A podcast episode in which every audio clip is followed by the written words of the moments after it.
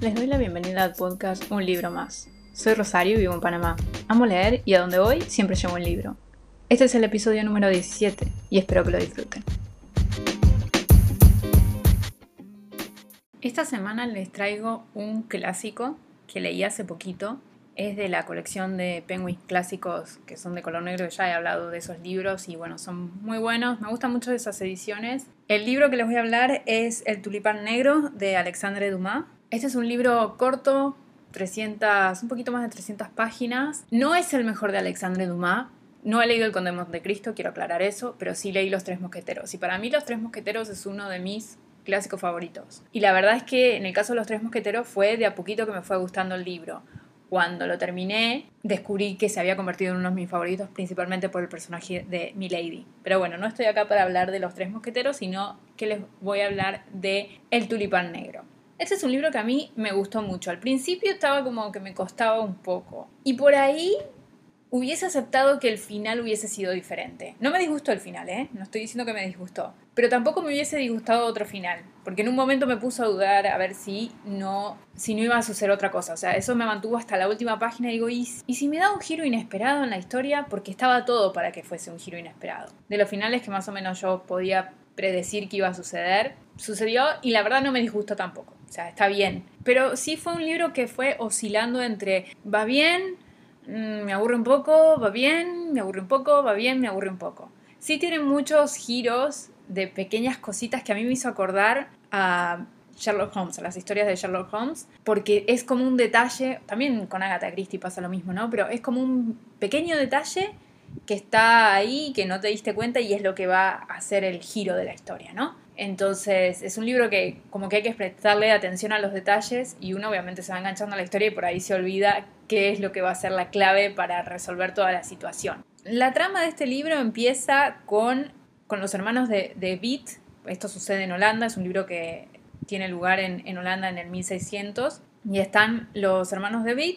Estos dos hermanos son condenados supuestamente por traición. Hay uno de ellos que está en prisión, el otro lo intenta ayudar a, a salir de la prisión y en esa, en esa fuga que quieren hacer, bueno, son encontrados por la gente que los sigue acusando de traición y bueno, ahí suceden, en las, esto es las primeras páginas, no estoy diciendo nada que no está en la contraportada, pero suceden escenas que son muy grotescas, muy morbosas, te van explicando cómo los van golpeando y cómo los van básicamente descuartizando a, las dos personas, ¿no? No estoy diciendo de vuelta, no es un spoiler, no estoy diciendo nada que no, que no aparezca en la contraportada, por lo menos de la edición que yo tengo. Entonces, antes de, de morir, o antes de intentar esta fuga y demás, uno de los hermanos le manda una carta que compromete a su ahijado, que es Cornelius Van Berle. Él es el personaje en realidad. Estos dos hermanos aparecen como al inicio de la historia, pero el personaje principal es Cornelius Van Berle. Cornelius es una persona que está interesada en la botánica y principalmente en los tulipanes. Y él tiene la ambición de crear el tulipán negro, o de, hacer, crear, de, de, plantar, de plantar la semilla que se transforme en un tulipán negro, ¿no? Que es un color extraño para los tulipanes, en fin. Y que la persona que lo plante va a conseguir un premio cuantioso en dinero. Entonces ese es su objetivo. Pero él tiene un enemigo que es el vecino. Y el vecino quiere robarle los planes, digamos. Bueno, él está interesado en otra cosa, no tiene ni idea de lo que le pasó al padrino hasta que lo llegan a apresar porque se enteran de la correspondencia que le mandó el padrino y que hay una carta comprometedora. Y ahí se va desarrollando la historia. Gran parte de lo que se nos está contando en la trama sucede en una cárcel. Y tiene a Cornelius y a Rosa, que es la hija como del guardia de la prisión, digamos, ¿no?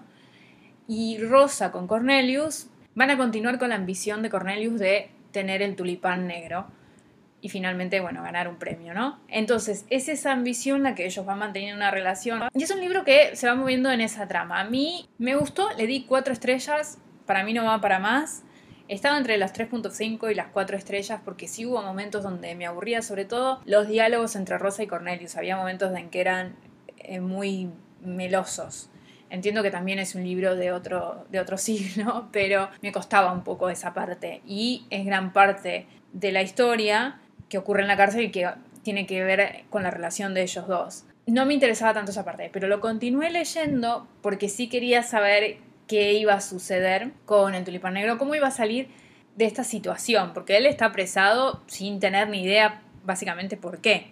Y la verdad que valió la pena continuar con la historia, porque la última parte, la última parte de la historia va muy rápido y va resolviéndose de una manera que es muy interesante y te entretiene. Es un libro que al final me entretuvo.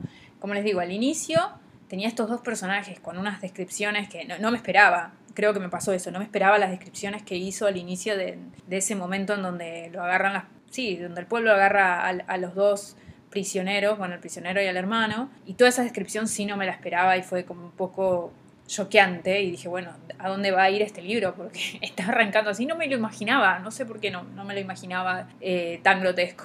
Y después pasamos a esa cosa más suave entre Rosa y Cornelius, y además Cornelius es un personaje muy tranquilo, que a él lo único que le interesa son los tulipanes, entonces sí es como un libro que me, me tuvo desde, empezó muy arriba, medio que bajó, y después sobre el final retomamos ese ritmo y la verdad que terminó siendo una lectura muy entretenida. Entonces, este es el libro del día de hoy, El Tulipán Negro, está publicado por eh, Penguin Clásicos, me imagino que debe haber otras editoriales que lo han publicado porque es un libro ya, ya viejo, digamos, ya es un clásico, entonces debe de estar de otras editoriales, pero bueno, yo les estoy hablando de la edición que yo, que yo tengo. Y bueno, es la recomendación del día de hoy. Hasta ahora no estoy haciendo ya tantas recomendaciones malas. Creo que voy a dejar de hacer, de hablar de libros que no me gustan. Prefiero hablar de libros que sí me gustan porque es más fácil. Salvo que un libro no me haya gustado para nada y que tenga que estar muy enojada con el libro.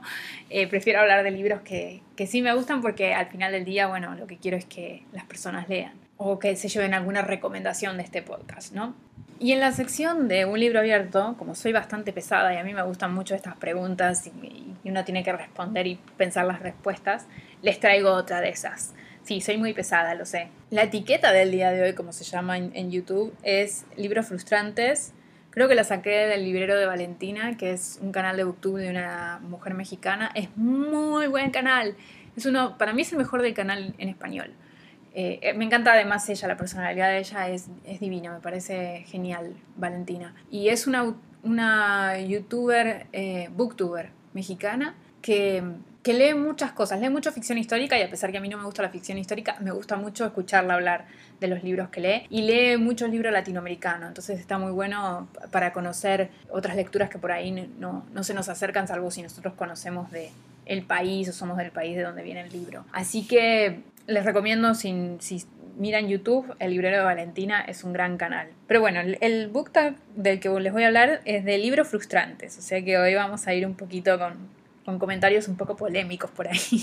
Así que voy a empezar con la pregunta número uno, que dice, un libro que pensaste que sería cinco estrellas y no fue. Circe, de Madeline Miller. Este es un libro que habla de mitología griega o retoma un poco, es un retelling de mitología griega. Y yo esperaba que me gustara mucho más de lo que me gustó. La verdad es que quedó como en un tres estrellas estuvo bien, tuvo sus buenos momentos, tuvo sus malos momentos también. Y creo que pesaron más los malos momentos donde me aburrí. Pero era un libro que yo pensé que a mí me iba a gustar mucho porque, ya les digo, tocaba mitología griega, no es un tema que soy experta, pero como he leído Percy Jackson, me ha interesado mucho más el tema. Pero no, no, no me gustó de la forma en que, que, todo el mundo además hablaba de ese libro que era fantástico, que a todo el mundo le gustaba. Conmigo es un libro que no funcionó en absoluto. Y, o sea, no en absoluto, porque leí tres estrellas, pero no es cinco estrellas. Y yo pensé que sí iba a ser un libro que iba a estar allá arriba. Pregunta número dos. Un libro que tuvo gran inicio y pensabas que iba a ser perfecto, pero al final se quedó corto y tengo que nombrar a una autora que a mí me gusta mucho.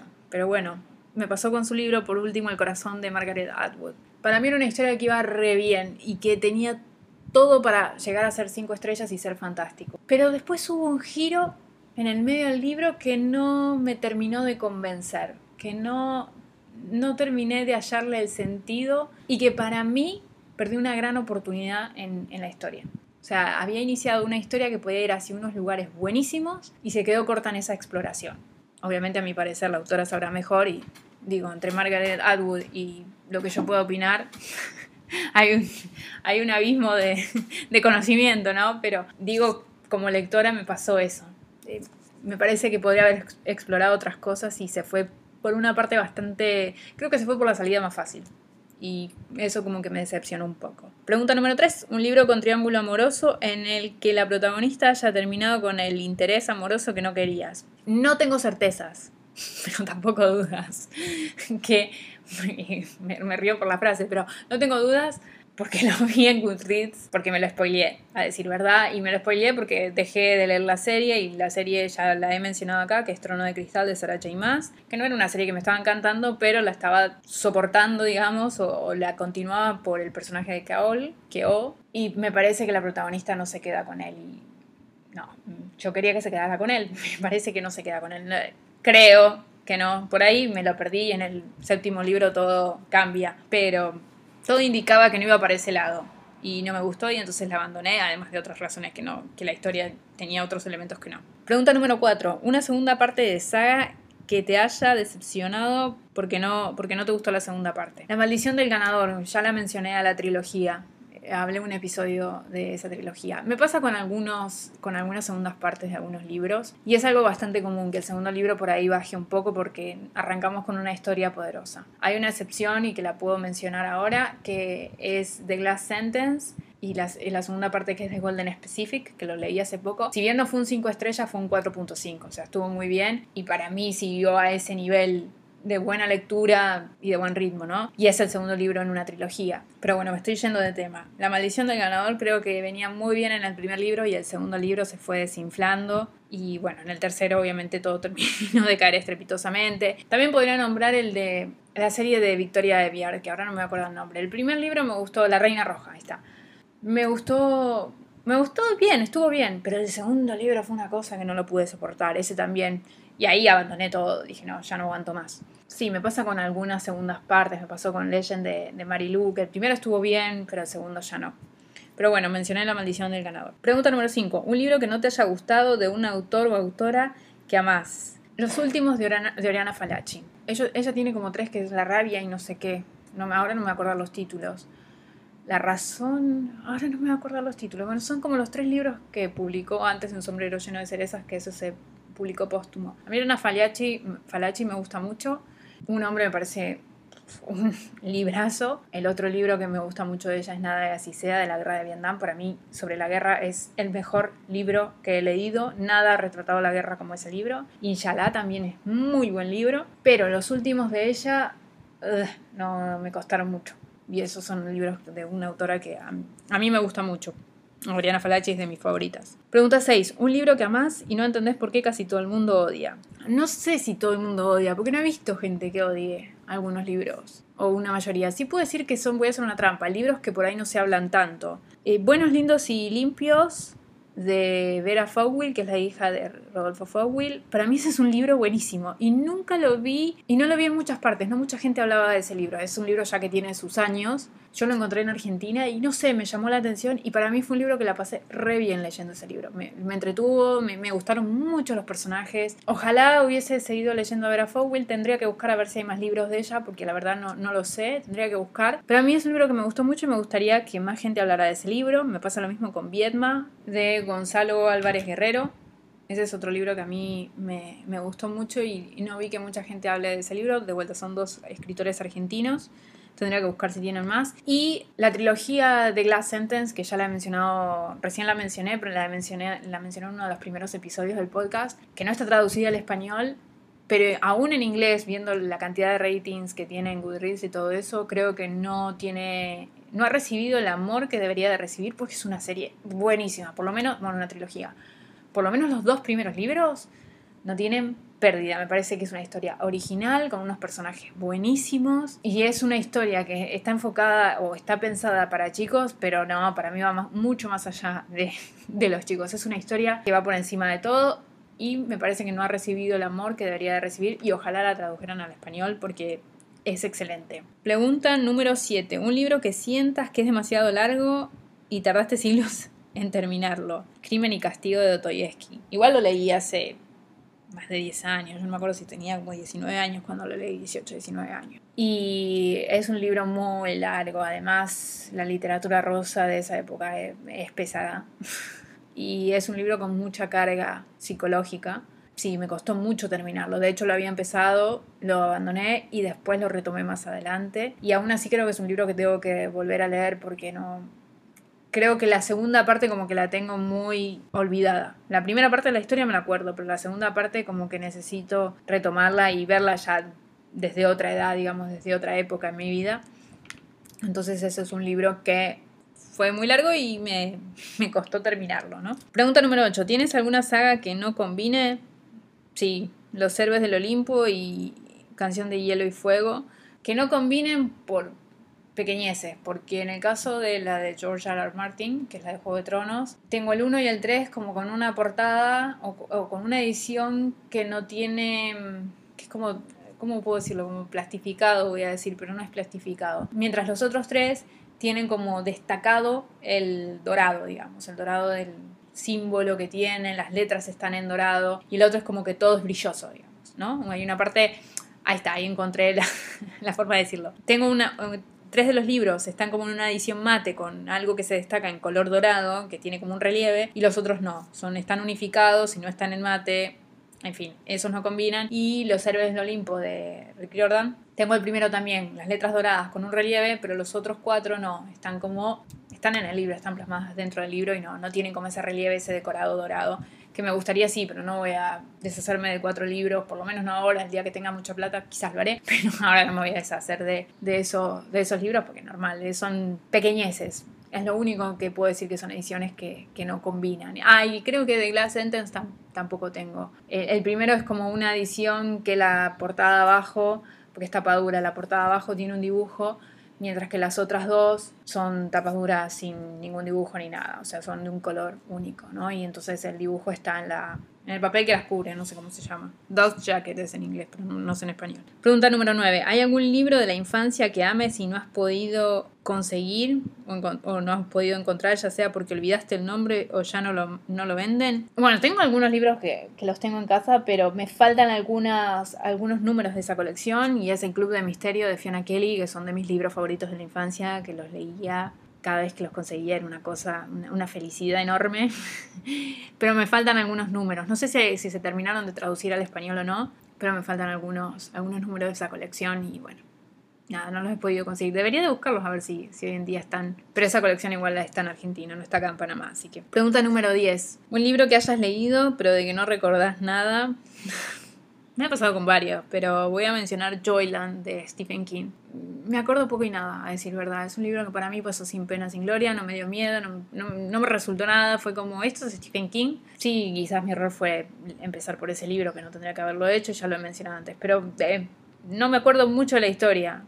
Sé que había un parque de diversiones, pero no me acuerdo más nada, a decir verdad. Pregunta número 11. ¿Alguna vez le has recomendado uno de sus libros favoritos a alguien y lo terminaron odiando? No odiando pero no les gustó y lo regalaron, de hecho. En realidad le recomendé el libro HHH de Lauren Binet y yo se lo recomendé a mi esposo y de hecho mi esposo lo compró porque yo no me acuerdo, lo había sacado de, no me acuerdo si era, era en el momento que trabajaba en la librería, entonces yo podía agarrar los libros y leerlos. Y él lo compró y no le gustó mucho, decir verdad. No, no lo digo, pero no le gustó. No lo puedo creer al día de hoy que no le haya gustado. Pero bueno, también lo puso para donar, no, es un libro que no. Y bueno, a mi esposo no le gustó ese libro. Pregunta número 12. ¿Has prestado un libro que no te hayan devuelto? Sí. Una vacante imprevista de J.K. Rowling. En realidad no me entristece tanto no tener ya ese libro, porque no era un libro que me mató. Estuvo bien, pero no me mató. Pero sí, lo presté y no, no me lo han devuelto. Y bueno, ahí quedó. Así que hasta acá el episodio del día de hoy. Espero que lo hayan disfrutado y espero que los sonidos de fondo no hayan salido mucho porque ha habido bastante movimiento en la calle y bueno, en mi casa. Los veo entonces la próxima semana en un libro más.